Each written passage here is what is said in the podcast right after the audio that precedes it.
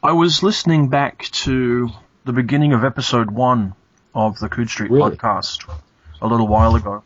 Now, I don't know if you recall, but we started recording on the, must have been the 7th of May 2010. So we're coming up and having done this for two years. Mm-hmm. And what I realized is that there's something that's not in the first podcast that's in most of the others. Which is? And good morning, Gary. And good evening, Jonathan.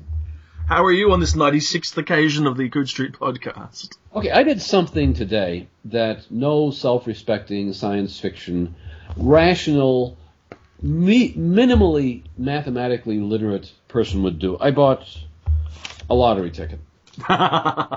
good man. And I will tell you why. Well, first of all, what's going on in the United States right now is the largest lottery prize in the history of the world or something like this. It's, it's $600 million. Holy. I, I take it that you'll pay for me to fly to Chicago should you win the $600 million. Oh, uh, I, I intend to buy WorldCon for the next five years if I win this money. I'm going to give the awards to who I want to. Uh, but I, of course I'm not going to win. And of course, I understand. Oh, as a matter of fact, one of my colleagues at Roosevelt, a mathematics professor, was on the local news last night explaining, well, okay, the odds of winning this lottery are, are, are roughly the same of, uh, as, as being struck by lightning while being bitten by a shark, which is being hit by a meteoroid. Um, But it could happen. it could happen, but the thing is, if I didn't buy it, I have grandkids who would be needling me for the next three weeks that I failed to buy the winning ticket. And the Wales Yes. The way you can you can ask you know, ask Sophie this. Yeah. Um, as long as as long as I buy one ticket and lose, then I've obviously opened Schrodinger's box and I've lost. yes. If I buy a ticket and win, so much the better. If Yes. I don't buy a ticket, the box is forever closed. I won't know that I've lost, and that drives my grandkids crazy. yes. And hey, look, the opportunity to buy 2,000 supporting memberships to WorldCon and determine the Hugos for a year, not that you'd be stacking the vote, not that you'd be stacking the vote at all. It'd obviously be a I'll be rich, off, very, off the box. I mean, come on. Ah, and how timely. I mean, oh, you can't win that quickly, but it occurs to me what happens next weekend, Gary. In fact, let me correct, let me step back. Mhm. The day the that this episode, episode 96, goes to air, as it were, or whatever you'd say it does, when it, when it, when it streams out to the world, will be the weekend they announce the Hugo Awards nominations. Aha. That will be exciting then. So, in fact, Which means we can't talk about it till a week after. we can't talk about it till the week after, so people should know that yeah, the Hugo Awards nominations will be next week's podcast. Ah. So let's. That means we have to sort of find something else to talk about. Though it will be interesting. I'm interested to see what comes up.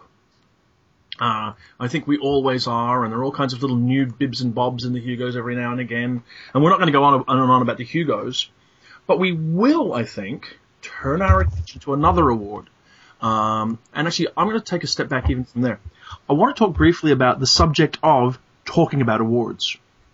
Uh-huh. Uh, I think it makes some of our friends in the field uncomfortable if you talk about awards too much. I think they think that, that you are campaigning for awards, that you're giving them too much prominence, that that you are, I don't know, somehow you're paying attention to the wrong thing in the field. You know, you're not focusing on books, you're not fo- focusing on writers, you're not focusing on how the field changes and everything else.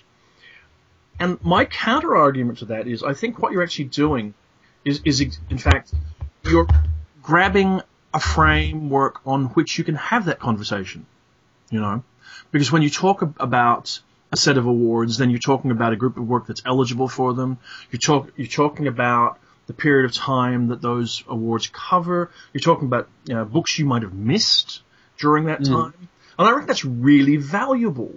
Um, I mean, setting aside from the fact, as we've said many times before, I certainly just love awards because they're fun to talk about. They're fun to talk about. Yeah. I agree.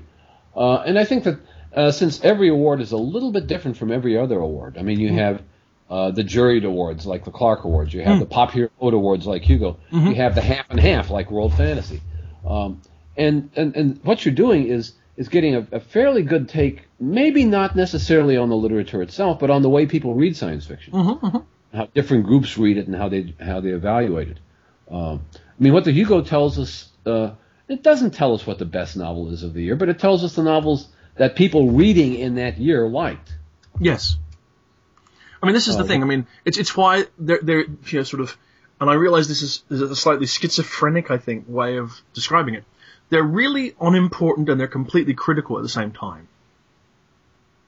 I th- Um, I think it, it's one of those odd things about um, literary history. It's, you could say the same thing about almost any awards, the Academy Awards, the Pulitzers, the Nobel Prizes. In that year, it's worth generating that discussion because it keeps the discussion going. Five, ten, fifteen years afterwards, uh, they seem increasingly less relevant. Yes. Or well, this- I mean, what, what, what five, ten years after Gary K. Wolfe, on this Hmm. day, the 31st of March in Perth or the 30th of March in Chicago, tell me, Gary, what novel won the Hugo last year? Um, okay, good point. Good question. I don't remember. And, and we will allow, I hope, that you know the sort of uh, the, the Hugo is the big one, and the novel is the big big one. So if you don't remember, and I'm, I'm assuming you're paying attention, right?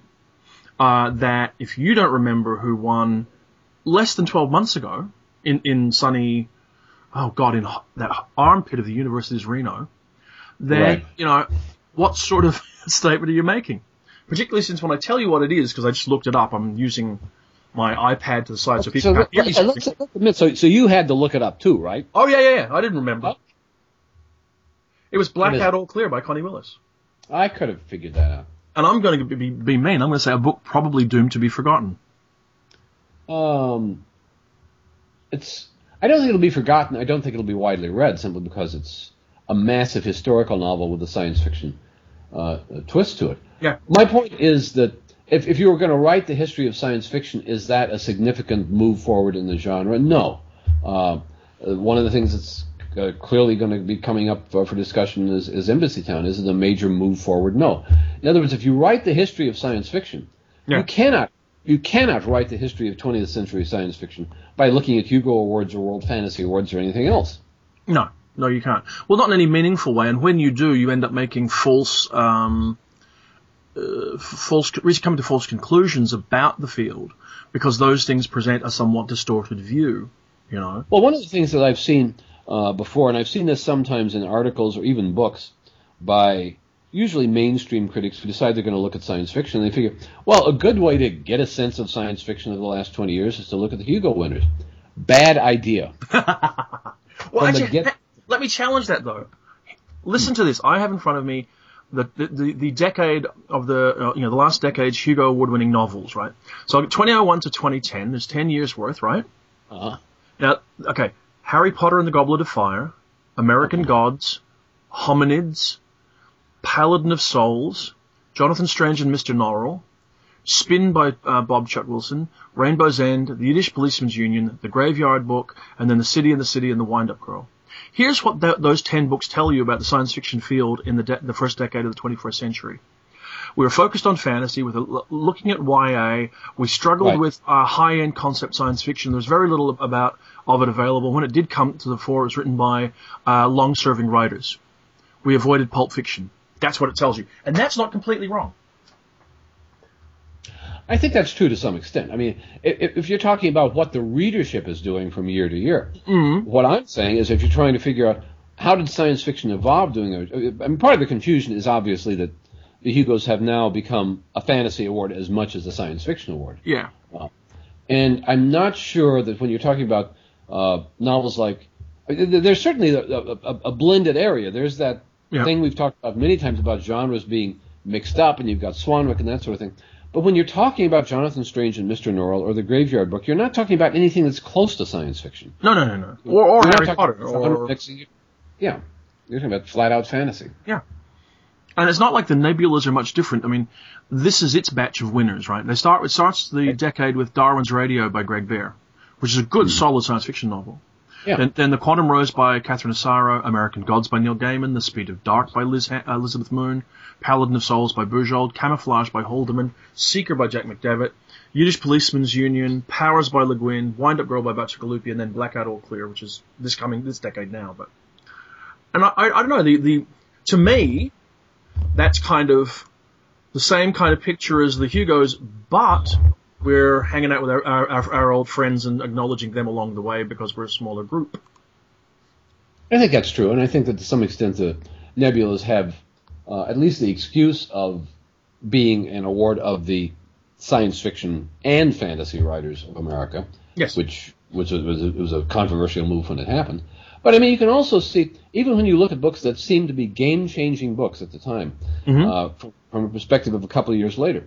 Um, I don't know if people in 1985 saw saw how important Neuromancer was going to be. Yeah. I think we all thought that the Wind Up Girl was going to be that kind of a book, and I don't see it happening. No, no. In fact, I, I, even as I read it, do you, know, do you know the book that the Wind Up Girl reminds me of? Hmm. Accelerando by Charlie Stross. another book that seemed to be well you know what i think i think what these books did um, and maybe we're looking at literary history backwards here Mm. accelerando seemed to me not to be the beginning of something new but a culmination of something that had been working out in in all kinds of fiction charlie stross vernor vinge Sure. a bunch of stuff and i think the wind up girl may have been a culmination of a certain kind of thing Yeah. uh, but it, it didn't change things i think what what that teaches me is that it's more interesting to look at writers than trends. I mean, the, the kind of, let's say, third world science fiction that's a feature of The Wind Up Girl is something that Ian McDonald has been doing very well for many, many years. Yes. Um, and, and, and, and maybe with The Wind Up Girl, with the kind of uh, post industrial, post electronic, post Western future that he's talking about, uh, it's it's it's kind of a definitive statement of that, but it's not it's not revolutionizing the field. There aren't a lot of people going out and saying, "Oh yeah, we should have thought of that. That's all right, right wind up girls now." Okay, let me ask you this question, and this is actually it's ah, a marginally interesting question, but still. First of all, Accelerando came out in what, about 2005, uh, and Yes. it uh, summarized well a whole batch of uh, stories were sucked into it. Do you think it's still read now much? Never No. mind in 10 years' time. And in 10 years' time, when we get to the end of this decade, I mean, we're in 2012, so Mm-hmm. let's say that by some horrific miracle, you and I are still recording this podcast in, say, May of 2021. um, Oh, don't say that. well, wait a minute. We, we, we should just as a footnote here saying we're we're weeks away from from our 100th podcast. So who says there won't be a thousandth? maybe, maybe. Huh. But anyway, my point is in 2021, Mhm. will The Wind Up Girl be being read? My guess is it will. Um, not because there, there, there are two ways of looking at a novel like The Wind Up Girl. One is is it revolutionary, and it seemed like it at the time. It's probably not in retrospect. Second, is it a really well written novel? Yes, it is. And I think on the on, on on that level, its virtues will keep it being read. Okay. Uh, one of the other writers that you mentioned, who was a nominee, who was a winner, uh, is Robert Charles Wilson, who I still think is one of the absolute best writers in the field. Yep. He writes essentially normal science fiction, uh, but he does it with great sensitivity and great character development and that sort of thing. And I suspect that the spin, maybe not the whole trilogy, uh, but the spin will, will, will be around for a while. Yeah. Simply because it's a good novel. Uh, and and that, my argument is that the novels that survive tend to be good novels. Neuromancer was a revolutionary novel, but if it hadn't been really good, it wouldn't have been revolutionary. True. True. Um, and uh, People still well, even though I mean, I, I think you can see Neuromancer in 2012 creaking a bit. It creaks now. It does, I agree. Um, but you know, I mean, uh, any, any classic science fiction creaks a bit in that sense.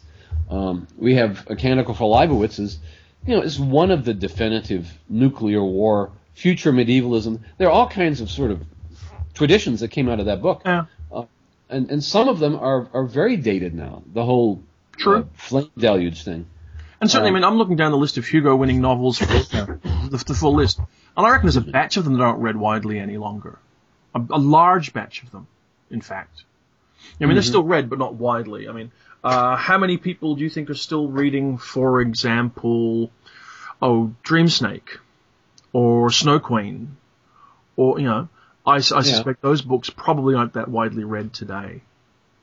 What I'm curious about, because I am in academia, is which books are read by readers and which books are read because they're passed on by professors and people like us. Yes. I mean, for years and years now, the um, I, I, don't know what the latest survey is, but you know, the Left Hand of Darkness uh, was probably one of the most, if not the most widely taught uh, contemporary science fiction, recent science fiction novel. Mm-hmm, mm-hmm. Um, uh, Philip K. Dick has pretty much been canonized now, um, and if you okay, you go past Le Guin um, and try to find post 1970s writers who have been, uh, but by canonized I mean continually read both by readers and taught in classes. And I'm not sure. I'm not sure what's there. Neuromancer certainly. Yeah. I mean, you you've asked this question before. What what's what's been the last you know canonical classic that's going to make its way into the classroom? It's going to be reread by people. I still talk to people who've discovered Neuromancer within the last couple of years and think it's really cool. Well, it is. It is really cool. Um, I would have to go back over long lists of books to answer that question, uh, and I'd be reluctant to answer it shooting from the hip because, yeah, I, I don't know what the. I mean, well, okay. First of all, time is the is the um, mechanism or a feature of canon formation. Enough time has to have passed. But then I guess if, if you're saying that, you know, the last time we were confident that a work entered the canon was 1984 when Neuromancer came out, right? Mm-hmm. It can't really be nearly 30 years since a book went into the canon. We must be missing something really big here. Uh, um, Vernor Vinge's Fire Upon the Deep, is that canonical? Not really. That doesn't feel can- canonical, does it? I mean, I'm looking at award winners. So that's a bad way of doing it, and I'd have to go back through other things. But things aren't leaping to mind. Um, any of Connie Willis's books are they canonical? Um, I would guess that the Connie Willis book, which continues to be read more than any other, is Doomsday Book. Yeah. But again, it's it's largely that interface of historical fiction. Uh, there are books that in, are, are, canonical in one sense, but they're not going to be that widely read simply because of the size of them. Sure. Like Stan Robinson's Mars trilogy. Yes, Red Mars uh, canonical. Surely Red Mars must be canonical. Red Mars, I think, is, is, is a good candidate, a good possible candidate. If you take that as a standalone novel, uh, uh, there's plenty to recommend Blue Mars and Green Mars. Hyperion? Is Hyperion canonical? No. It's, no! It's, wow! It's, okay, no, I'm not outraged, I'm surprised. No, I mean, I, I enjoy it tremendously. Um, and I have no problems uh, recommending it to people who want to have a lot of fun. But uh, is it is it something that's important to understand the development of the field in the last 50 years? I don't think so. How about Neal Stephenson? Anything of his? Yeah, Snow Crash. Snow Crash is no canonical. Doubt. Okay. Snow, tra- Snow Crash is canonical. So, I so we move up into the 90s now. Okay, well, the 90s well, canonical. Now, parentheses. Snow Crash is canonical, but Diamond Age is a better novel. Oh yes, I do like the Diamond Age. Uh, anything by Al Reynolds or Steve Baxter or Paul McAuley? Any of those? And I'm just in boys. I haven't even got. I mean, got to the uh, you know, the, you know, female writers in the field. Uh, uh-huh. Octavia Butler, one of one of the great writers of the last thirty years in our field. Canonical work. Well, here's an odd thing because I've been teaching Kindred for years. Kindred is clearly a canonical book in terms of American literature. Mm-hmm. Uh, I mean, it is a standard book. It's taught. The, the current edition has discussion questions and teachers' guides and this sort of thing. It's taught in the high schools.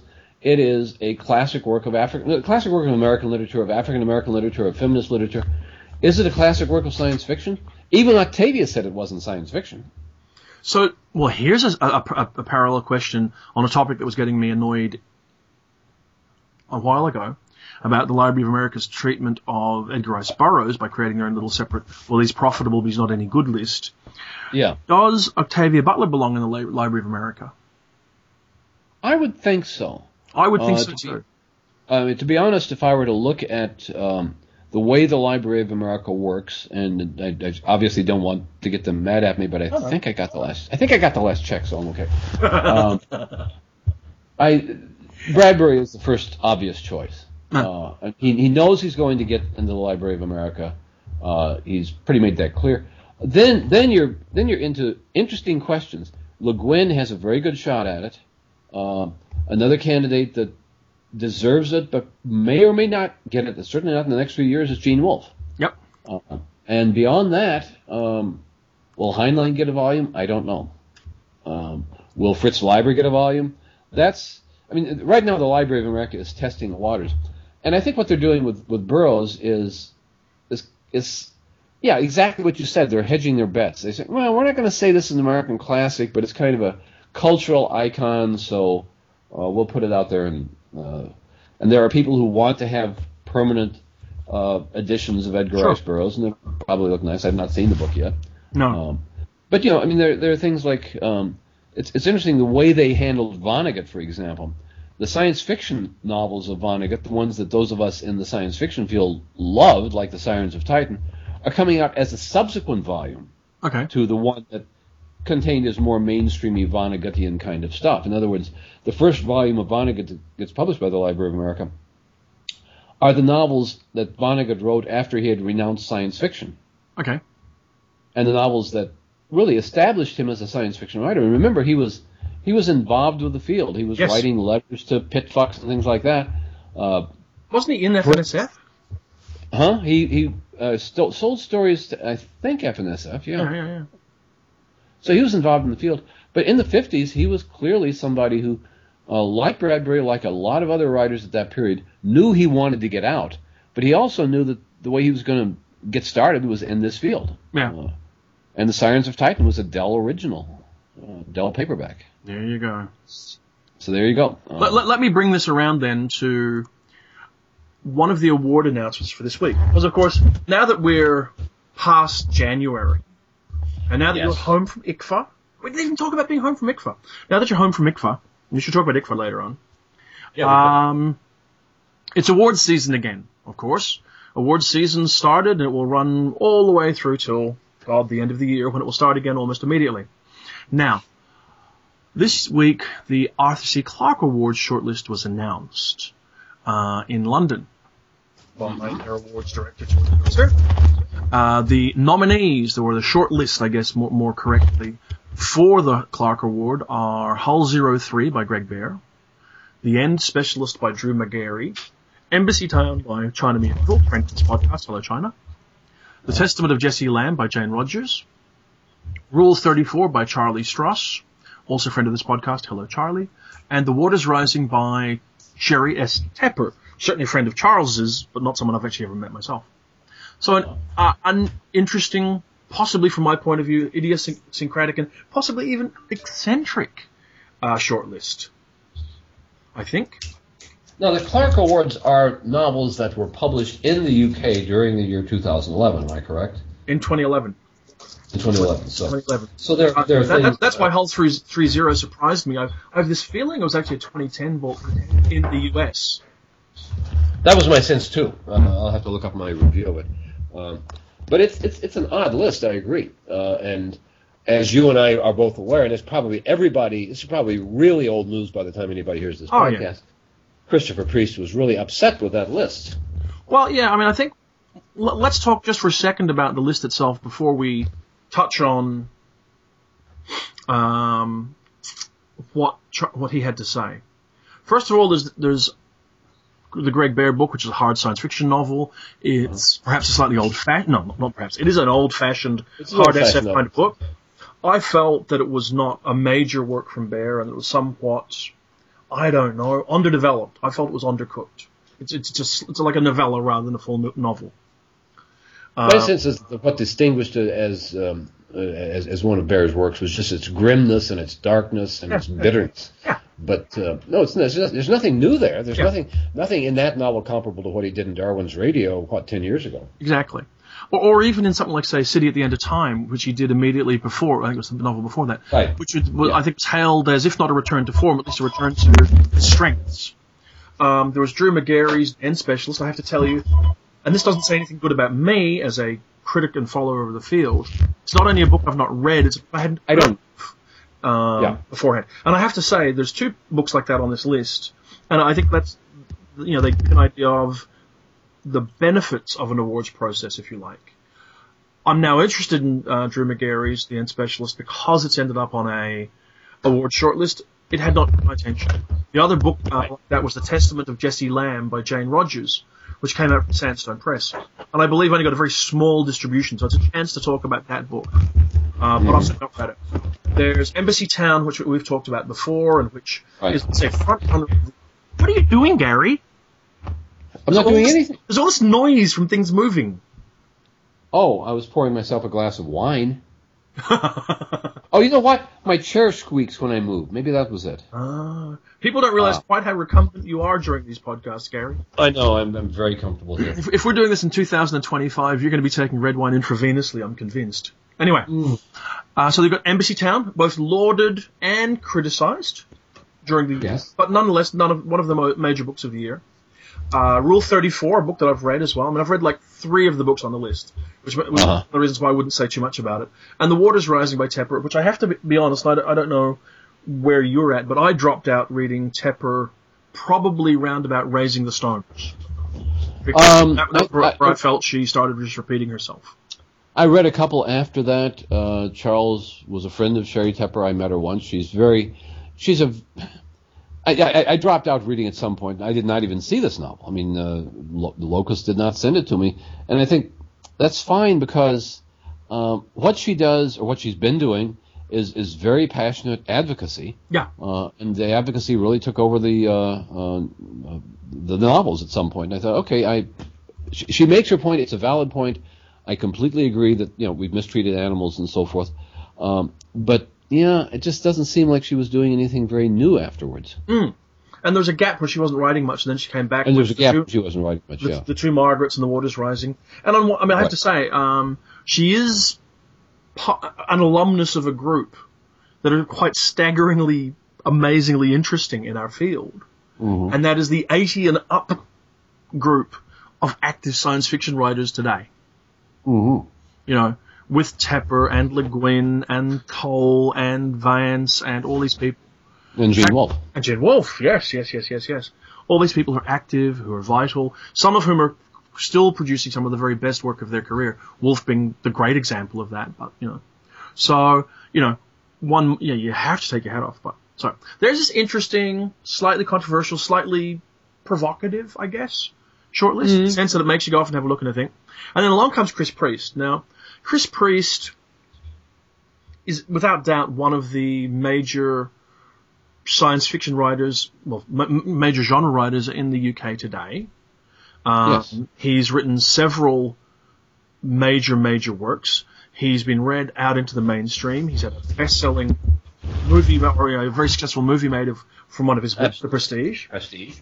Uh, the Prestige, which was a brilliant book, and then why am I going blank on the title? The one with the, bo- the World War II bombers, which is absolutely astoundingly, brilliantly good. Yes. And- And, that did win the Clarke Award, And didn't it it? did win the Clarke Award. I think you're correct. And then um, along comes, of course, he had um, the Islanders this year, which you've read, not not uh, or last year, uh, but you loved. Yes. I loved it. So he comes along Wow. and and he writes this piece on his blog. You go to christopherpriest.co.uk.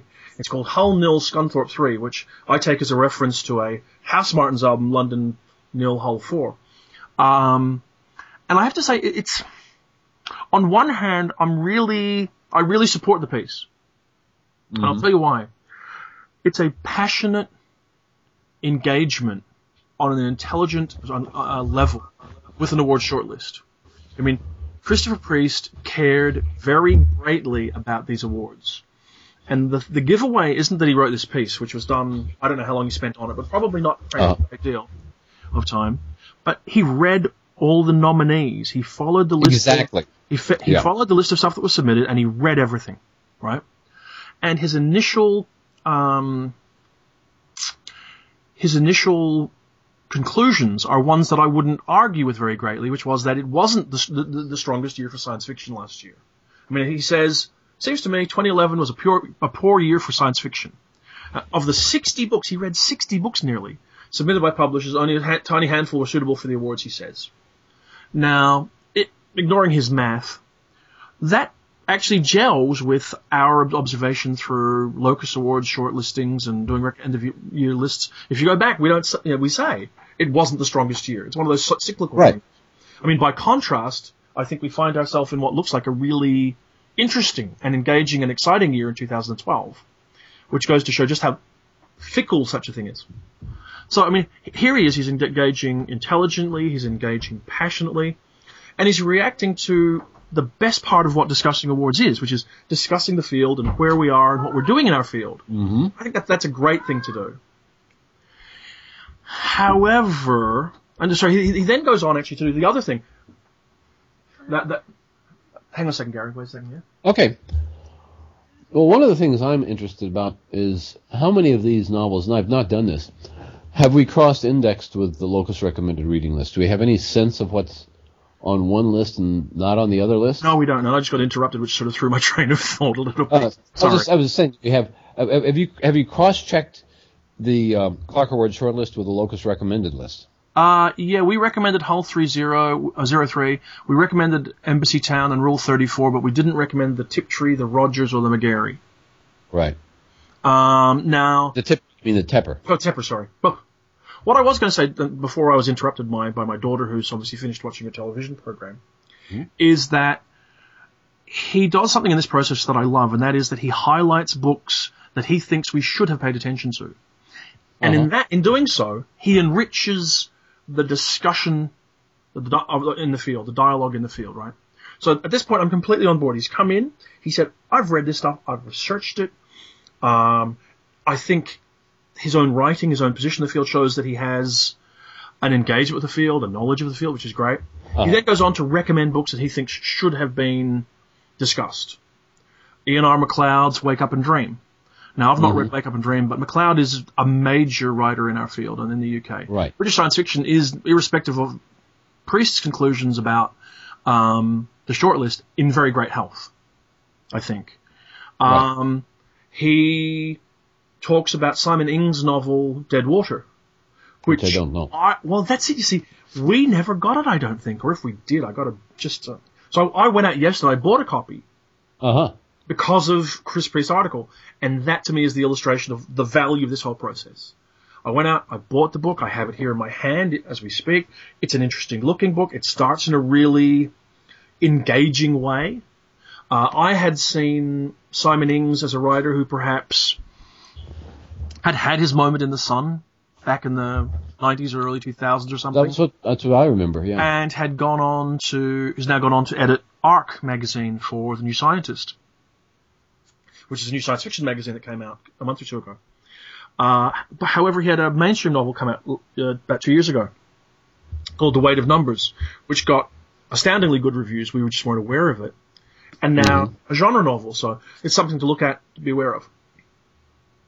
Uh, he also recommends uh, By Light Alone by Adam Roberts Mhm. which got very, very, very good reviews, and a book that you've read, Lavie Tidhar's Osama, which I'm glad. He, I'm I'm really glad he mentioned that because I wrote a review of Osama, which was very favorable. I thought it was an unusual, very interesting metafictional take on alternate history, and it was a PS book. Now, PS books don't get a lot of attention, especially in the states. true. But uh, it, it, I, I'm, I'm glad to see him him looking at it in pretty much the same way I did. That Yeah. if the Clarke Award is meant to recognize a young writer who's trying to do new things, uh, whatever, however successfully or, or, or not he achieves that aim, uh, that Osama is. A, I agree with him completely. That's a good example of that kind of fiction, the kind of fiction that ought to be recognized by something like the Clarke. So I think you know, I mean, at this point, I really do think this quite controversial piece of, of priests is mostly on target. You know, I mean, there's there's one or two little asides. I mean, he makes passing reference to uh, going to a writers' conference and takes a moment out to sort of put down one of his fellow panelists in a completely unnecessary and egregious way. Mm-hmm. Uh, and that, unfortunately for me, that's at the beginning of his piece. If I were going to uh, edit his piece, I would take out the opening three paragraphs because they're irrelevant to the actual piece, and also because they just contain this irrelevant personal things. And at various points, he, uh, to use a cricketing metaphor, Gary, he stops playing the ball, he starts playing the man.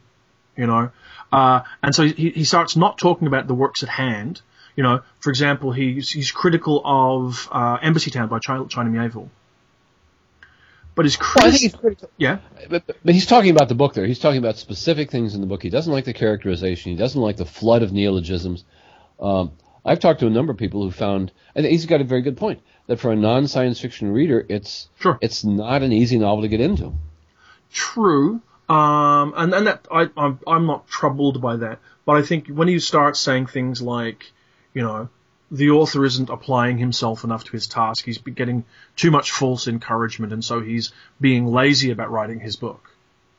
I, don't think that's, true. I think, well, I don't think it's true, but I think it's also, it's veering off really the point and on to Yeah. playing thing.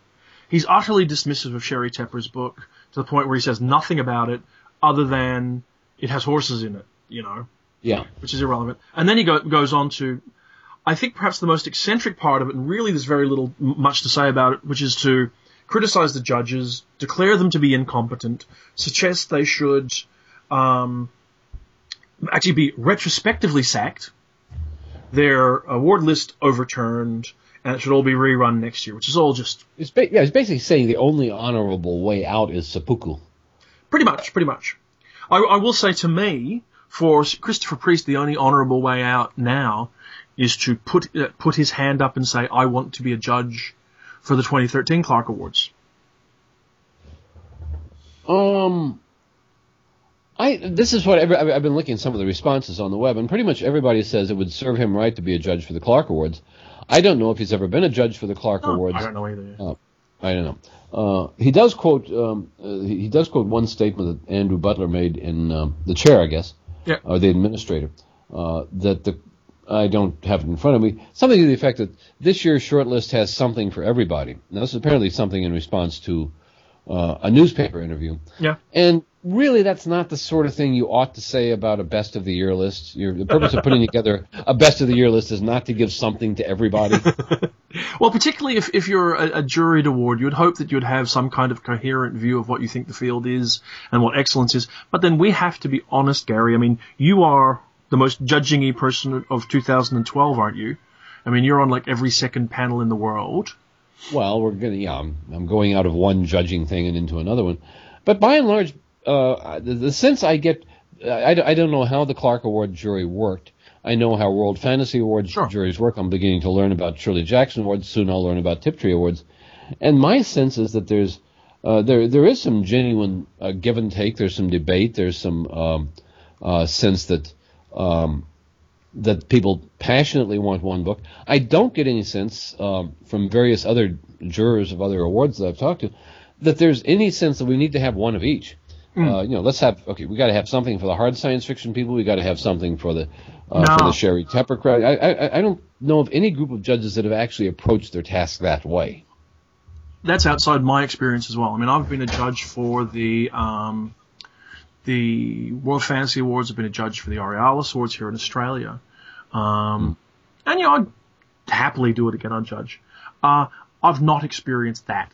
All I've experienced, what, what I've experienced is um, people who are interested, who are engaged, who are committed to what they're doing, who are looking at the, the field and trying to come up with a, a set of results that they feel are rewarding and interesting. You know, uh, and that, I mean, and the things. I mean, this is a set of awards that was they were applauded last year because because they picked up the Lauren Beukes book, Wazoo City. Uh, and they have recognised some of the, I mean, they recognised Ian MacLeod a couple of years ago. Um, I admit that this is, would be China Miéville's fourth Clarke Award if he wins, and that does seem a lot. But on the other hand, you know, that's irrelevant. It's, it's, you, you play the year, and it may be that he had the best book of the year. I would not be surprised to see Embassytown win, frankly. You know, um, so yeah, I don't know. It's, it's, In a sense, it'd be an easy choice. I mean, one of the problems, and I don't know again how the Clarke Award judges are selected, whether you can repeat yourself as an awards judge, which is frequently prohibited. And I don't know the names. I know about three of the names on the Clarke Award list. yeah. Um, and I know that one of the problems you do have with a judged award is that uh, you begin to run out of judges eventually. After 10 or 20 or 30 years, I remember running the Crawford Award for Sure. for years. We tried to put together a jury of five judges who would just do everything, and eventually everybody quits and says, "I'll never do this again." And then you're sort of scratching the bottom of the barrel to find five more judges, and eventually you've got people who uh, don't represent anything other than the fact that they're willing to do it. Now, I don't think that's going on with, with the Clarke Awards, but there is the question of, you know, who are the judges? What are their qualifications? Um, and why are these people chosen?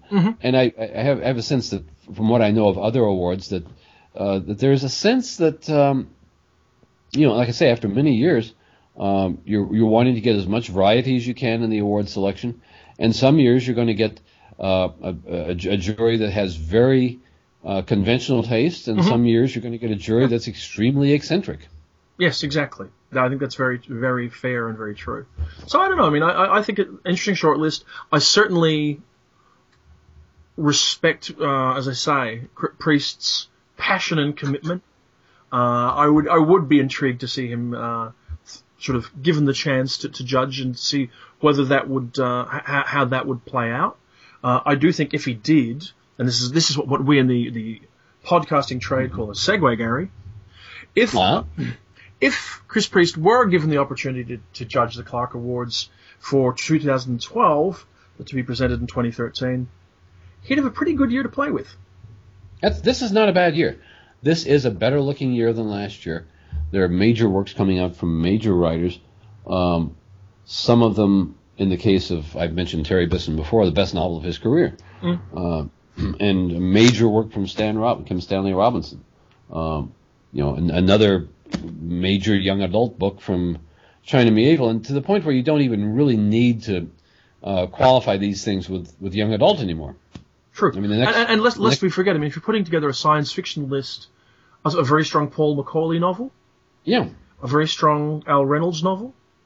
Um, there was, um, oh, who was who's got a book coming out that I just saw the other day? Just every, I mean, you, if you vary off science fiction, you got things like The Drowning Girl by Kate Kiernan. Um, Right. I just picked up uh, Sonya Hartnett's new novel. I don't know if you're familiar with her. She's a I don't know that. No. Oh yeah, she's a major, major, major, major Australian YA writer. Brilliant, brilliant ri- writer. She's got a new book out called The Children of the King, which looks fantastic. Well, there's Railsea, which I got distracted from because I hated all of the ampersands, and I have to go back to. Do I, do I need to struggle over the ampersands, Gary? Do I get past those? Yeah, you need to get past the ampersands. There's actually a chapter that explains the ampersands. Okay. Because the other thing is, what's his fascination with railways? This is his second railway book. It's true. Um, I, I, I think there's a there's a kind of general science fictional fascination with railways. I mean, there's a, there's a major railway of sorts in Stan Robinson's 2312. Yes, true. Very true. City of Well, Terminus on Mercury. yeah, it's a railway, I guess, yes. Uh, so you got rails. There was uh, who, who who was it that wrote the Martian Rail? Was that uh, uh, Martian Ian Railway McDonald. novel? Ian Ian McDonald. McDonald, yeah, Railways on Mars. I mean, science fiction loves railroads. It should. No, do you, do you know, are do you know what loves railroads? I Hmm. hate this. Thirteen-year-old boys love railways. It's you know, the funny thing about age of China's science now-. He Well, here, here, here's, here, here's the interesting thing, and I, I will give some, I, I will give a footnote to Farah Mendlesohn who pointed this out to me, but she's absolutely right. Uh, that Rail um, and I think some of this is also true of uh, novels like Planesrunner, and it looks like it's going to be true of, um, of, the, of the new Paolo Ba- Bacigalupi novel. They're no longer using the template of what we modern uh, consider young adult fiction in the contemporary sense, the coming of age, the sensitive thing, the kind of budding romance, the education, and, and they're sort of going back to the template of Robert Louis Stevenson, of boys' adventure books, which, in, in the best sense of the word, they could be girls as well, but they are adventure stories that are not meant to be sensitive and uh, dealing with family relations. They're meant to be fun. Yeah. And uh, I, I, I, Planesrunner, I think, is right in that uh, um, Yes. Category. I think that Scott Westerfeld's last trilogy is right in that Yes. category. Yes. And obviously, we'll And I have no problem with people writing cool adventure stories, girls or boys. So actually, I get the feeling I don't feel we were this optimistic when we were talking about 2011 during 2011. So I get the feeling that as, as for novelists at least, it's a real pickup in you know because of chronological chance in the quality of stuff we're seeing. I think that's true. And, and, are you seeing the same thing? I assume you've started reading short fiction now for the. I am reading short fiction. Yes, I mean we're I'm already starting to get the where are we getting? I'm getting June and July issues of magazines at the moment. and uh, chasing down anthologies. The problem is, and I was complaining about this because I, I've come to realize, you see, whatever anybody actually thinks Twitter is for, Twitter's actually for whining, right? So 140 Absolutely. characters of whining. And I was I was whining because people are putting short stories in odd little places and they never tell you. So you know, every you know, even every reprint anthology has to have at least one new story, and every short story collection has to have one story, and stuff just pops up in weird places. But uh, the first issue of Arc, which came out recently, was good. Was a was a Uh-huh. good, a little uneven, but it had a strong Al Reynolds story, a good Steve Baxter story, and it had and Gary, I'm not bitter. Okay, that's code for I'm bitter. Uh, it has Uh-huh. the um, M. John Harrison story that was going to be in Eclipse Five. Oh, yes, that's and I'm trying to be a big, a big enough person to to accept the fact that it really probably belongs in the best of the year, uh, even though it wasn't in my book where it belonged. I have to be a big person, but yes. Um, it's interesting because you know, I mean, there's there's also a very good um, anthology out from Haikasoru, who are Viz Media's publishing arm here in or there in Uh-huh. the US. Uh, Nick in Nick Mamatas. Yeah, Nick Mamatas is the editor there, and he's edited an anthology or co-edited an anthology for them called The Future is Japanese, which frankly sounds like a mid 1980s cyberpunk title, but is actually a very good book. Lots of interesting stories in it. Mhm. A very good novelette from Ken Liu, who's one of the real up and comers of our time. I think, and you've seen him. So yeah, I, I think it's loo- looking good. I, I must say, at this juncture in the year, the online magazines are looking much less interesting than they have in the last couple of years. Which is- really. yeah, much less interesting. I mean, uh, none of them have particularly stood out when I look at the usual crop. I don't really want to name names because it sounds like I'm singling them out for criticism. But um, yeah, none of the online magazines have particularly stood out. Uh, the print magazines, Asimov's is having another good year. The anthologies are doing well, and there's stuff all over the place. I'm I'm fascinated to see what we're going to see in the second half of the year because I'm confident that those magazines will pick up. And uh, actually, as, as, as again a little side sideways sort of look back to our comments on awards, with awards highlighting things. One example of things being highlighted as a result of the awards is the attention paid to Giganotosaurus. And I don't know if you've heard of Giganotosaurus, Gary. I've heard of it, but I don't know what. I don't know why. Gig- Giganotosaurus is a small um, webzine uh, published. I, th- I think it's by Anne Harris, though I'll confirm that in a moment or two. Um, and it publishes one story per month each year. Huh. Now, uh, Giganotosaurus currently has two stories on the Nebula ballot. Now, if you've only published 12 stories in a year, that's a fairly healthy proportion of the final ballot. You would have to say. And so they're they've got a great deal of attention because of the awards, and yeah, it's really interesting to see that happen. And I think we're now kind of all you know sort of paying attention to it. So yeah, but no, it's yeah, it's an interesting year, interesting, interesting, interesting year. Well, one of the things that um, uh, was interesting to me, and uh, we we were going to talk a little bit about going to ICFA, and uh, there uh, uh, ICFA is uh, one of my favorite conferences because there are lots of writers there. You never know who's going to show up, and you get a sense of uh, not only you know veterans who are regulars there, like Joe Haldeman and Peter Straub and Kathy Goonan and so forth, who I met this year, which made me really feel old and not old at the same time Yeah. uh, was uh, Lily Yu, Oh yeah. the cartographer wasps, and uh, she was originally uh, she may be one of the most successful of the undergraduate writing contest people. Asimov runs this contest for undergraduate science fiction writing, which is run by Sheila Williams and Rick Wilber, and I think she was she she won it or um, or, or placed in it or something. And she's very articulate, very smart, uh, and very young. I mean, she's like 19 or 20 or something, and she's writing stories like this. And I'm thinking, okay, she has got her, um, she's getting her act together very rapidly. And it's a very inventive story. And I first read it, I think, in your years, Beth. Yeah, I'm just pulling a copy. That, that, that fistling you heard is me pulling a copy out of the book because uh, out of a box because yeah, it's the second story in the book, right Yeah, after Neil Gaiman's book about wasps. It's a, it's a stunning story. Yes. Um, and she clearly is uh, somebody who's you know uh, got a career ahead of her. And then um, some other people that were at the con. Rachel Swirsky has been there for a couple of years now. Uh, Genevieve Valentine, who won the Crawford Award. And I'm, I, I know it's partly me, but I'm pretty sure that Joe Haldeman feels the same way. These people are really young. and they're really doing good work. yes, they are young. There's no doubt about it. uh, and, but you know, I mean, that, that that is a brilliant thing for the field, surely. Oh, I mean, that, I mean that, that's what you want, isn't it? You know, young, yeah, th- th- them are young folk to come along and write stuff and show us all how we're doing it wrong. Well, there are new writers. I mean, it's not necessarily youth, and I'm not going to No. uh, try to make distinctions. I mean, uh, the second year now, and and one of our favorite people and a podcast friend, of course, is Karen Lord. Uh, Hi, who is, let me put it this way: Karen is not as young as Lily Yu is, but Karen is in our field, in our visibility, uh, uh, in the visibility That's of true. our field, That's true. is, is almost as new a writer. Oh, sure. Yeah. I mean, she's had what one major work published, And major Uh, published. and we sit here impatiently waiting for, for the next. Um, Mm. But no, that's absolutely true. Yes, she's very new. I mean, Swirsky's been around for a few years, but not a long time. Right. Um, same for people. I mean, Genevieve, Val- Genevieve Valentine, it's surprising to realize uh, this sometimes happens in the Crawford Award um, that she's she has been around for a long time, but this is it is a first it is a first book, uh, which is all our uh, the Mechanique. Uh, was it? It was her first book, I believe. See, I would have thought that uh, first book or first novel.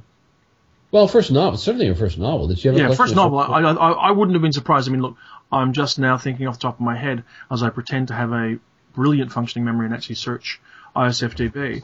I thought she might have had a collection, and I don't know why. And if she hasn't, it can't be far away. That's for sure, because she's Oh, no, been a prolific short story writer for the last four or five years.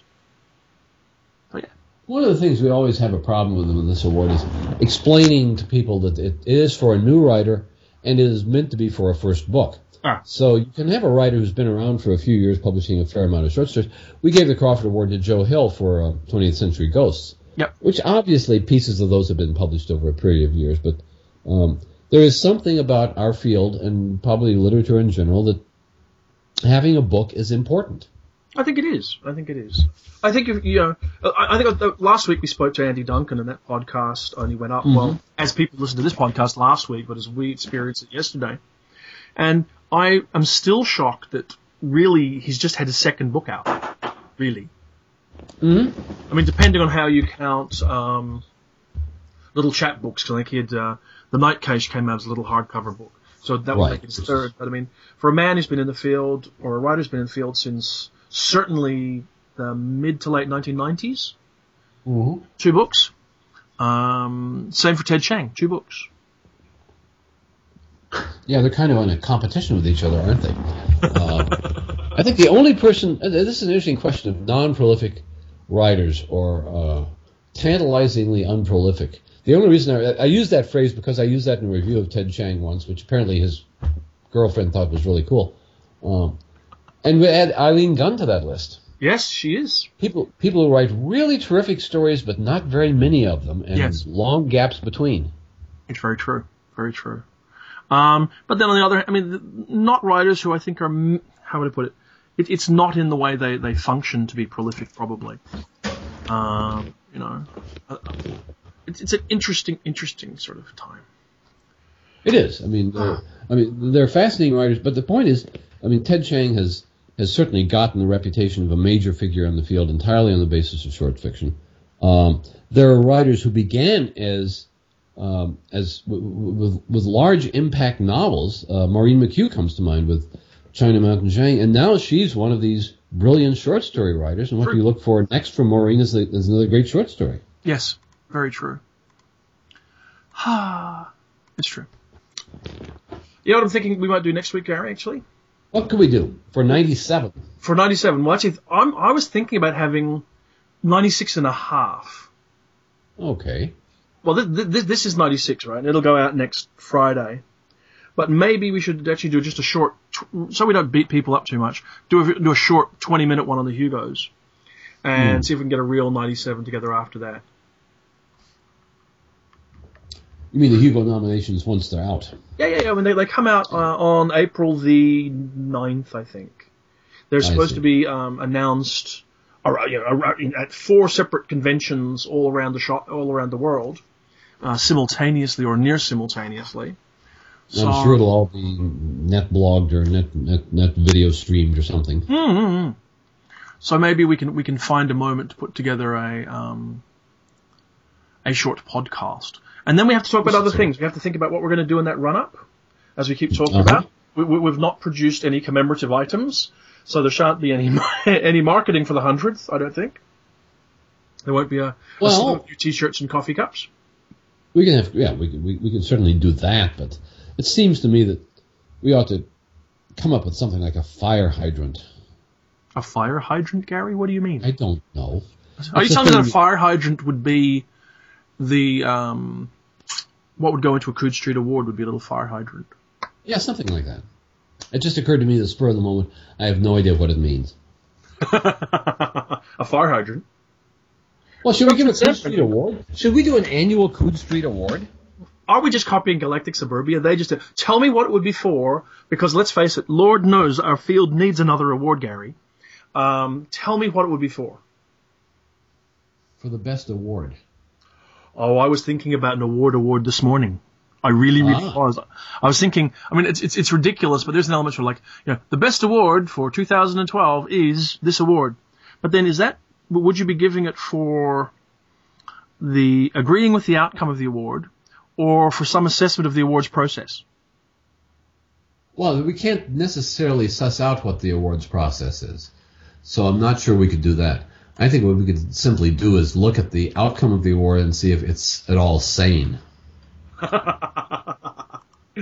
And we haven't really had any outcome. Well, no, have, we had outcomes of awards yet? Yes, we have. I mean, we've had the. Oh, the other thing, the other thing we could do is, speaking of the fact that, uh, and, and you and I have talked about this before, when you go on the uh, on, on Mark Kelly's uh, awards index on the Yeah, Locus website, and there's that list of people who've never won awards, never been nominated for an award. Yes. We could give an award to the best book of the year that didn't get an award, the best runner-up. the best runner-up. Oh, the Coode Street Bridesmaid Award.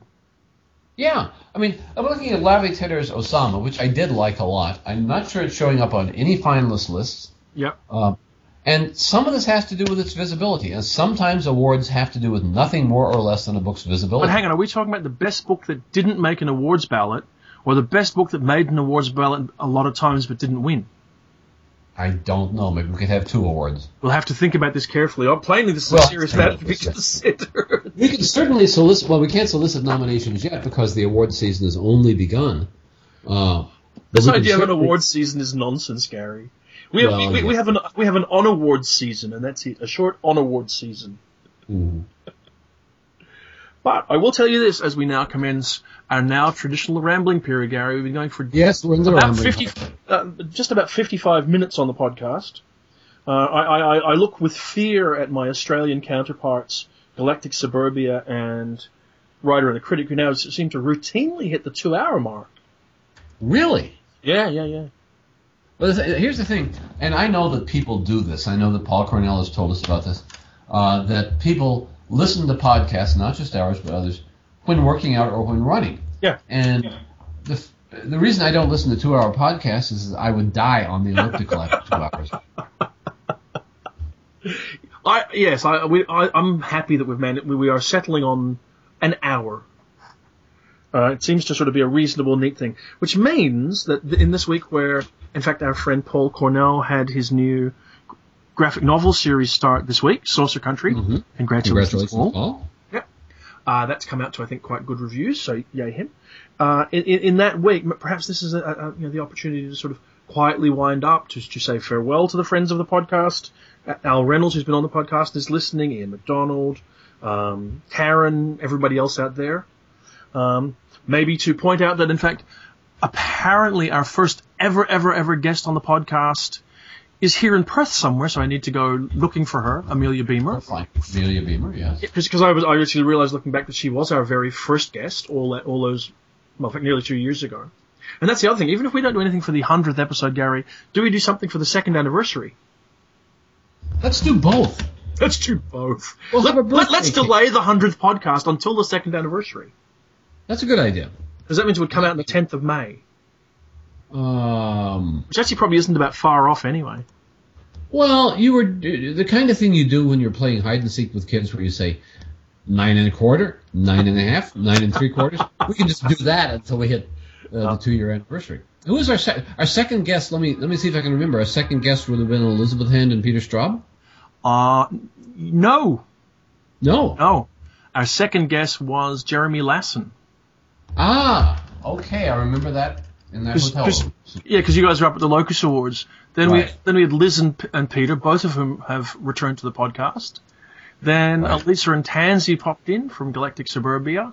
And, and then, believe it or not, we were in, at the 2010 World Fantasy uh, in Columbus yes, with uh, Francesca, Karen, and Elisa. And then we had a chat with John and Cheryl. Uh, and who else? Garth popped in for episode 39. Look at me just going through them all. Then Karen was back with Jeff Ford and Liza, our erstwhile boss. I mean Karen Burnham is who you're Yeah, yeah. about. She's popped in a couple of times. Farah Mendlesohn popped in with Tansy to talk about Diana Wynne Jones, as you'll recall. Then Liza popped in again, and we had a chat about nebulas and madness. Then Eileen Gunn, Ellen Klages, and Geoff Ryman when we when you were at WisCon. That was That was a good time. You going to go back to WisCon, Gary? Do you think? I'm thinking about it. I mean, I'd love to get. Uh, I, I will embarrass her if she ever listens. I would love to get Mary Rickert on. Yes. Well, we should. And then, having finished up in WisCon, you were then off at the Stoker Awards because you go around all over the place, and we had Datlow and our regular guest Peter Straub. Yes. who's probably been on more than anybody else, I now realize. Uh, Liza sounds like she's coming close to that. she's only been on twice. Once. Oh, really? Okay. Then we had um, uh, Terry Bisson came on with Greg Bear. Greg Ah. Bear was very eager to talk about this book that's just come out in Galley, The Mongoliad, which I, I got a Galley of here, Gary, and I, I don't even, I really don't want to read it. I Oh, is this the Mongoliad? yeah, it looks just, I don't know what it is, but I don't even want to, yeah, know about it, really. There's Hmm. something about the packaging and the something I don't know. Then um, John Clute popped back when we talked about the encyclopedia. Right. Then then then of course we went to Reno, the armpit of the universe, where we had a whole bunch of podcasts. So we talked to Jo Walton. Uh, then Ian Mond popped on the podcast, and then we had Yes. Ursula came in. She was fantastic, hmm and we hope to have her back later in the year, don't we? Oh, we will, I'm sure. Yep. I love to. Then And, um, Al Reynolds and Stan Robinson Ian? and Sophie, in, Ian McDonald. Sophie! Yes, we've got to have Sophie back on. Then Paul. Look at all these great people we've had on. Liz Hand came back. Cheryl Morgan came back. Ellen Kushner was on. She was really lovely. So was Barry.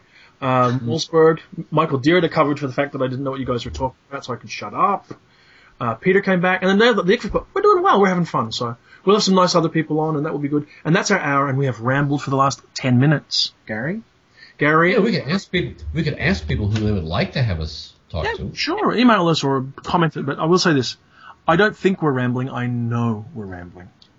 That's our trademark. What would we do if we didn't ramble? Makes sense. You mean we need the inverse Talking Heads T-shirt? Start making sense. Yes, uh, exactly. Well, on that cheery note, I think we might call it a call it a podcast. We've been going for an hour. We'll let these people sort of get off their uh, exercise equipment or finish breakfast. Like Cheryl normally listens, listens over breakfast. Good morning, Cheryl. And yeah, we, we will move on on what's a lovely, sunny, cool day. The fall has well and truly started here, Gary.